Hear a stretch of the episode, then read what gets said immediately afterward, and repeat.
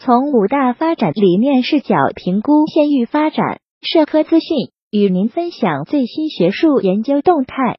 大家好，欢迎收听中国社会科学网音频节目。二零一九年十二月二十八日，山东大学县域发展研究院举行五大发展理念视角下山东省县域科学发展评估和排名发布会暨新时代农业农村发展战略研讨会。山东大学县域发展研究院院长黄凯南表示，县域是县级行政区划的地理空间范围，县域发展是我国经济社会发展的重要组成部分。作为最基础的发展单元，县域发展模式的转型升级是整个国家转型升级的重要驱动力和基础支撑。县域也成为全面深化改革的主要阵地。此次发布的数据。从五大发展理念角度评价县域创新、协调、绿色、开放、共享的发展程度。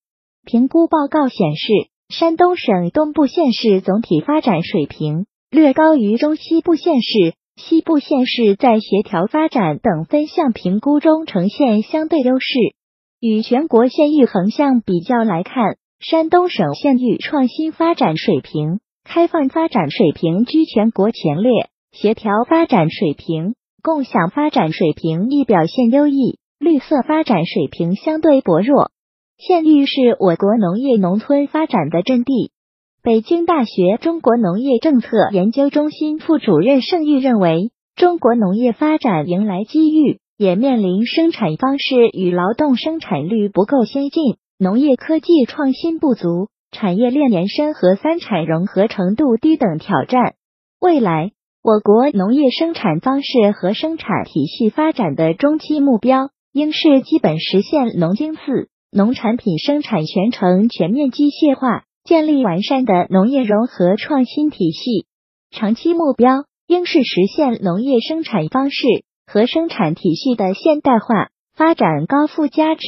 多功能农业。农业资源可持续发展目标。在于建立绿色低碳循环发展的农业产业体系，实现农业自然资源利用和养护相促进，农产品供给保障有力，资源利用高效，产地环境良好，生态系统稳定，田园风光优美的农业可持续发展格局。本期节目就到这里。